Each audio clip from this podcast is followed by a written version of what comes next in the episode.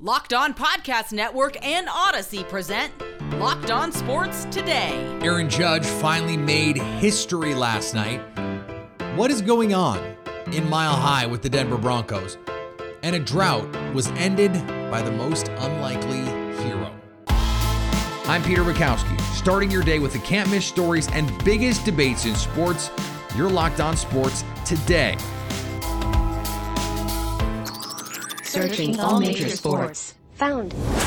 Let's start with the biggest story. Aaron Judge has done it. 62 home runs. He led off the game in a doubleheader against the Texas Rangers with the record setting blast, the record that Roger Maris Jr. says is the official home run record. I think people are going to disagree on that one, but reasonable people can disagree about it. It is the American League record in what will be remembered as a historic season for Aaron Judge. Joining me now from Locked On Yankees, Stacey Gotsulias. And Stacey, we have been tracking this for weeks. We even flagged this in June or July that this could be in play here. So, how do you put a season like this into perspective? It's it's kind of hard to right now because it's so fresh because it literally only happened 2 hours ago Right. and it's just the the timing of it happening when it did after he rejects the contract and free agency's coming up and it's just one of those walk years that uh, any other player would dream of. I mean, it's just been It's the best walk year in sports history. Yeah. Because you have some guys who have really bad walk years and other guys who are like, oh, yeah, okay, I'm going to show you what I can do. And I mean, this is going to make every team in baseball want him, really. From a, a Yankees perspective, from a this season perspective, part of me feels like in order for us to to look back on the magnitude of this season, the historical context, we kind of have to wait to see what happens over the next month, don't we? Like if if he does this and they go win the World Series, this is going to be one of even if he doesn't break the record, which he's not going to do, not Barry Bonds' record, this is going to go this could go down as the best season ever if they go on to win the World Series. Right. Yeah, that would be amazing because, you know, obviously his 62 so far home runs played a big role in what the Yankees were doing this season. And he's just amazing to watch. And it's not just the home runs, it's the 311 batting average that he has also, and just how he's changed his game a bit. And, you know, the pitchers who are pitching to him the last week, you know, people are going to point out that, you know, he had, I think it was eight walks, few of them intentional, seven strikeouts. His average was down and he wasn't really doing much. But these guys were coming after him. And then he just tonight, after not doing well in the first game of the doubleheader, gets it out of the way on a 1 1 pitch in the first inning. And the relief on his face when he crossed the, the plate was something to see. The other thing about about what was going on over the last two weeks when he could not get that that next one, the record breaker, and he's getting walked a lot. Obviously, these pitchers don't want to give up that shot, and he's just that good a player. He's been on that kind of run this season. Once the postseason starts, you can't give up base runners like that. You can't just give away at bats. I- think it's fair to think that he could go on a little bit of a run here in the postseason, right? Because pitchers are going to have to pitch to him. Yep. There's no you can't he leads off usually. You know, that's the thing now. Um Boone has put him in the leadoff spot and you know, he's liking it there. And it's kind of strange to see a guy hit that many 60 home, run runs hitter in the leadoff spot. in the leadoff spot. Yeah, this is something you've never seen before. It's unbelievable. But yeah, teams are going to have to pitch to him and they're just going to have to deal with him. How do you think the lineup around him is going to be able not not protect him necessarily because the leadoff batter you you always want to get out. That's part of the deal. But Giancarlo Stanton all of a sudden starting to find his bat a little bit too. How can they help protect him behind it? Yeah, it's it's going to be interesting to see how Boone crafts the lineup because tonight he had Stanton behind him. Other lineups, you know, Stanton's a little bit further down because that used to be it was the 3-4 kind of combo Right. there with Judge and Stanton and seeing him in the leadoff spot. There've been a lot of different people slotted behind him and yeah, it's going to be really um something to see how Boone works that for Judge because I don't see him leaving the leadoff spot. He's just doing too well there. Stay up to date all postseason on the New York Yankees by subscribing to Locked On Sports today and the Locked On Yankees podcast on the Odyssey app, YouTube, or wherever you get podcasts. Thanks for making Locked On Sports today your first listen. Coming up, what is going on in the Mile High City? Now on to Sleeper. Sleeper is the fastest growing fantasy platform today with the NFL season in full swing. You are heavily invested in the ebbs and flows of your fantasy football team. No doubt. I've taken a couple unfortunate L's. And I already use Sleeper to play fantasy football, but that's not all Sleeper lets you do. They have integrated an over unders game right into the fantasy platform you already use. It is so easy to give yourself a little something extra, to put a little some some on those sports stakes that we know you have. If you're playing fantasy football, we know you have them. You're listening to this show. In any sport, choose two or more players that you like and pick the over or the under on a statistical projection for them. For example, rushing yards for running backs or points in basketball. Then choose the amount of money you want to enter into the contest. If you pick correctly, you win two times over 20 times the money you put in. It's that easy. And it's all in an app you're already using. And if you're not using it, you should be. Sleeper is the best way to play fantasy sports. And now that they've got this over under built in, throw it in the group chat there's a chat feature right in Sleeper where you can talk your talk and you can join our group. Sleeper.com slash locked on today. And Sleeper will automatically match your first deposit up to $100. That's sleeper.com slash locked on today, and you'll get a $100 match on your first deposit. Terms and conditions apply. See Sleeper's terms of use for details. Now, here's what you need to be locked on today.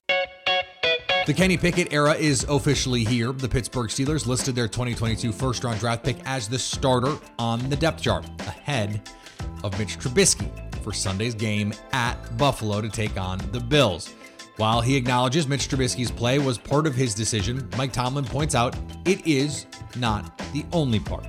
Quarterback position, we made a change in game, um, and Kenny will start this week. Mitch's performance was a component of the decision, but not the only component of the decision. And I just want to be really clear there.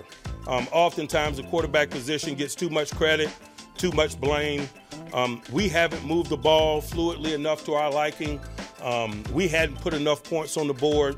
The quarterback is a component of that, but but not the only component. We've all got to absorb um, the responsibility that comes with what we are, what we haven't done, particularly in that phase including myself and starting with myself. And so um, when you make a quarterback change, you, you're really sensitive uh, to that component of it because I don't want to dump the responsibility of what transpired at, at Mitch's feet. Portland Thorns owner Merritt Paulson and Chicago Red Stars owner Arnim Whisler are both stepping away from decision making roles with their respective National Women's Soccer League clubs until the findings are released from an ongoing investigation into numerous reports of sexual misconduct and abuse around the league. In a statement, Paulson wrote, Yesterday's Yates report unveiling was the darkest day I have experienced, and I know the same is true for everyone else who loves our team and our league, Paulson said. I know it was even harder and darker for those whose stories were shared publicly. I cannot apologize enough for our role in a gross, systematic failure to protect player safety and the missteps we made in 2015. I am truly sorry. The league is still evaluating the findings of that Yates report. What we know so far is deeply, deeply troubling. Colts running back Jonathan Taylor could be a game time decision on Thursday night.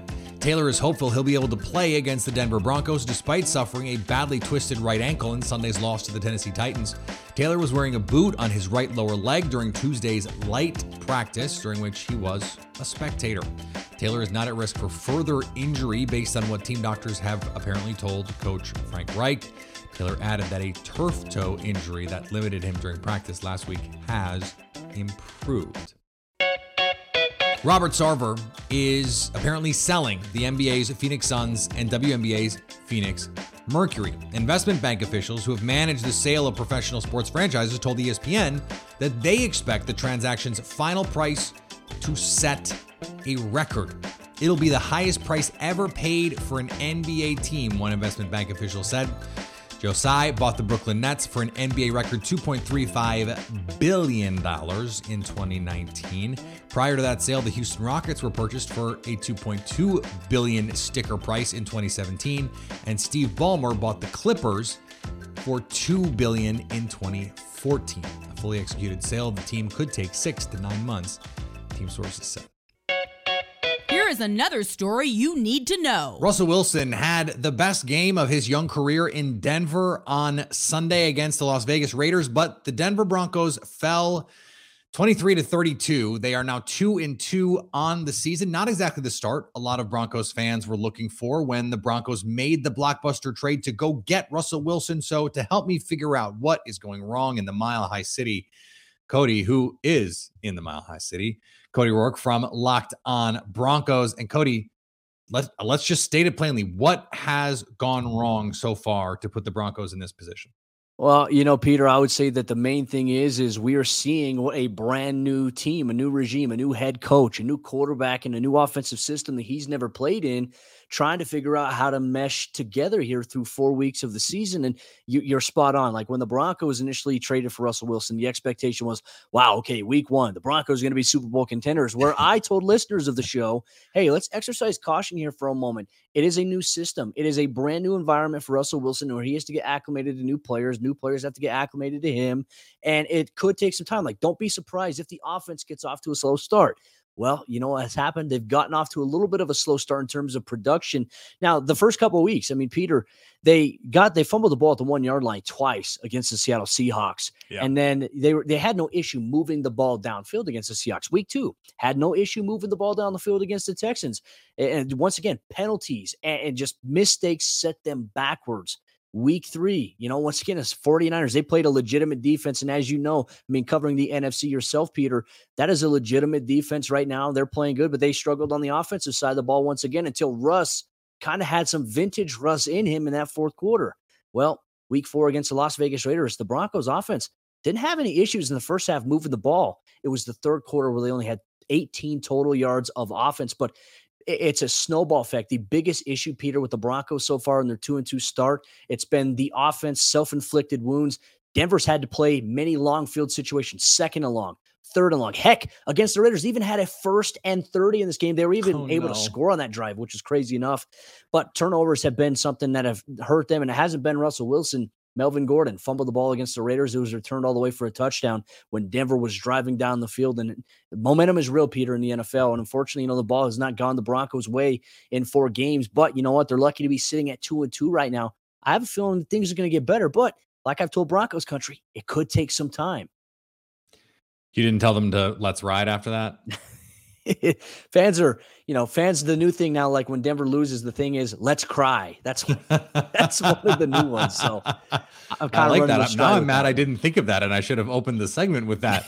so we also, speaking of crying, Javonte Williams, who uh, a, a young potential star running back for the Broncos, he is out with what is a serious, serious knee injury, multiple ligament tears in that knee um, and and is not going to play this season. The aforementioned Melvin Gordon, we assume, is going to get the lion's share of those carries. So in an offense that's still trying to figure this all out, and now down one of your best playmakers, how do they find some more consistency and continuity? Is it a matter of trying to get the ball to some of their other playmakers? How do they make this work, Cody? Well, you know, Peter, it has to go with the run game. They have to find a way to get it going, which even with Javonte Williams, they've struggled, I'd say, through the first four weeks of getting the run game going consistently. And they really struggled against the 49ers to move the ball. And against the Raiders, they could not run on the right side. And I'd say that's really probably the biggest issue right now with the Broncos is since week one, I mean, they had Quinn Meinerz, their starting right guard, go out with a hamstring injury. He missed last week. He, you know, he's missed weeks one through three at this point and four. And he's questionable for Thursday night football. He's a big part of their success that they had in week one initially before he had the injury. And then at right tackle, still have not seen Billy Turner after the Broncos had signed him. He's trying to work his way back. He's been limited in practice the last couple of days, has yet to make his season debut. They've been rolling with Cam Fleming, who is been very rough in pass protection. He's been rough trying to set up the run to where the Broncos had to put extra tight ends next to him against guys like Maxx Crosby, and he's still coming home free. So I'd say that when the Broncos have been limited to being able to only run to the left side, I mean, Peter, that's a huge issue. Defenses try to force you to do that, and they take away some of your options. And that's simply what happened against the Las Vegas Raiders. Stay up to date all year on the Denver Broncos by subscribing to Locked On Sports today in the Locked On Broncos podcast on the Odyssey app, YouTube, or wherever you get podcasts. Coming up, it was an unlikely hero that sent the Mariners into the postseason. If you haven't tried Built Bar Puffs yet, why? You are depriving yourself of one of life's great pleasures. They are unbelievable, and the latest new flavor, the cookie dough puff, is to die for. It is a daily indulgence of mine that I don't have to feel like is an indulgence. It's not because I'm not giving anything up. That's the best part. It tastes incredible. It is so easy to eat. In fact, I have been stocking these in my pantry for weeks the cookie dough chunk puff and the uh, brownie batter puff. And I just had to grab something on the go when I was playing golf the other day. And I grabbed, uh, let's say, a different brand of bar. And I was like, what is this? It was tough to eat. It was tough to swallow. I needed liquids just to get it down. It didn't taste as good as what I am used to eating every day. Thank goodness I am home right now and I can enjoy my built chunk puffs all to myself. It's a wonderful thing. 160 calories in the cookie dough chunk puff, but 15 grams of protein, and it tastes like something you will crave. I crave them. So why not go to built.com and use the promo code LOCKED15 to get 15% off your order. That's promo code LOCKED on 15 to get 15%. 21 years is a long time. In fact, the Seattle Mariners playoff drought is so old it could legally consume alcohol something its fans have probably done from time to time at the end of seasons, wondering if they will ever get back to the promised land. Many of them have probably forgotten what playoff baseball even feels like. As Ty Dane Gonzalez and Colby Patnode of Locked On Mariners elate, a most unlikely hero ended the longest playoff drought in baseball. We're here, folks. We are here right now. It is so nice to be on the show right now talking about a playoff team. For the first time in 21 years, we're talking about a damn playoff team. Let's go, baby. Let's go. Colby, you were there at the ballpark mm-hmm. on Friday. Things worked out perfectly. They worked out exactly how we wanted them to. The Orioles win against the Yankees, and it's all up to the Mariners to win this game. And of course, they couldn't have they couldn't blow out the A's, you know, eight nothing. Couldn't have you know blown them out ten nothing, whatever. Had to be a one one game, and the bottom of the ninth. And at that moment, I'm thinking, all right, Mitch is gonna do it. Okay, Mitch doesn't do it. All right. Carlos Santana, this guy who's been to the playoffs before, he's had some big home runs in the past. He's gonna end it. Nope. Not Carlos Santana. Well, here comes Cal Raleigh. and on off a the bench. off the bench, pinch hitting for Luis Torrens. And on a 3 2 count, after sitting fastball for most of the at bat, mm. gets a slider down and out of the zone and drives it all the way off the windows of the Hit It Here Cafe to end the drought with an exclamation point 15 exclamation points. This is why we cheer. This is why we are sports fans. Because you know, even if you are a long suffering fan, years, decades in this case, at some point, and this is the hope you have to sell yourself on, at some point, the drought will be over. At some point, the dam will break and you will be back, and it will make it that much sweeter. And in those moments, there is that relief, that elation. And that is why we love sports. In some ways, we love sports for the struggle too, for the downs, the slog, trying to figure out how to get the team back on track. And there are some fans out there who prefer it that way. They want their team to be underdogs. They want to be the scrappy team that's fighting to get to the top of the mountain, even if they don't get there for a long, long time. These moments these moments of catharsis, of release, when you finally get to say, my team is back in the postseason. My team is back in a winning position. That is why we're sports fans. And finally, the two best players in baseball. Well, certainly two of the top players in baseball, both play for the LA Angels. Yet for the eighth straight season, the Angels aren't playing playoff baseball. For Mike Trout, arguably the best player baseball has ever seen, it's getting a little frustrating to think about. I've answered these questions for the last few years, so it's tough for me, Trout said. In this game, as a personal standpoint, you're going to fail a lot at the plate, make mistakes. The season has been frustrating. It's not where we want to be, but I've been talking to the guys trying to change this thing. We're doing everything we can with a change in ownership on deck. It's fair to wonder how long it will take for things to change in Anaheim. They are hoping it doesn't take 21 years. Thanks for making Locked On Sports today your first listen. Now go find your favorite team's Locked On podcast and make them your second listen. Coming up on tomorrow's show, which horse will emerge victorious on Thursday night? The Broncos or the Colts? So at least until tomorrow, stay locked on sports today.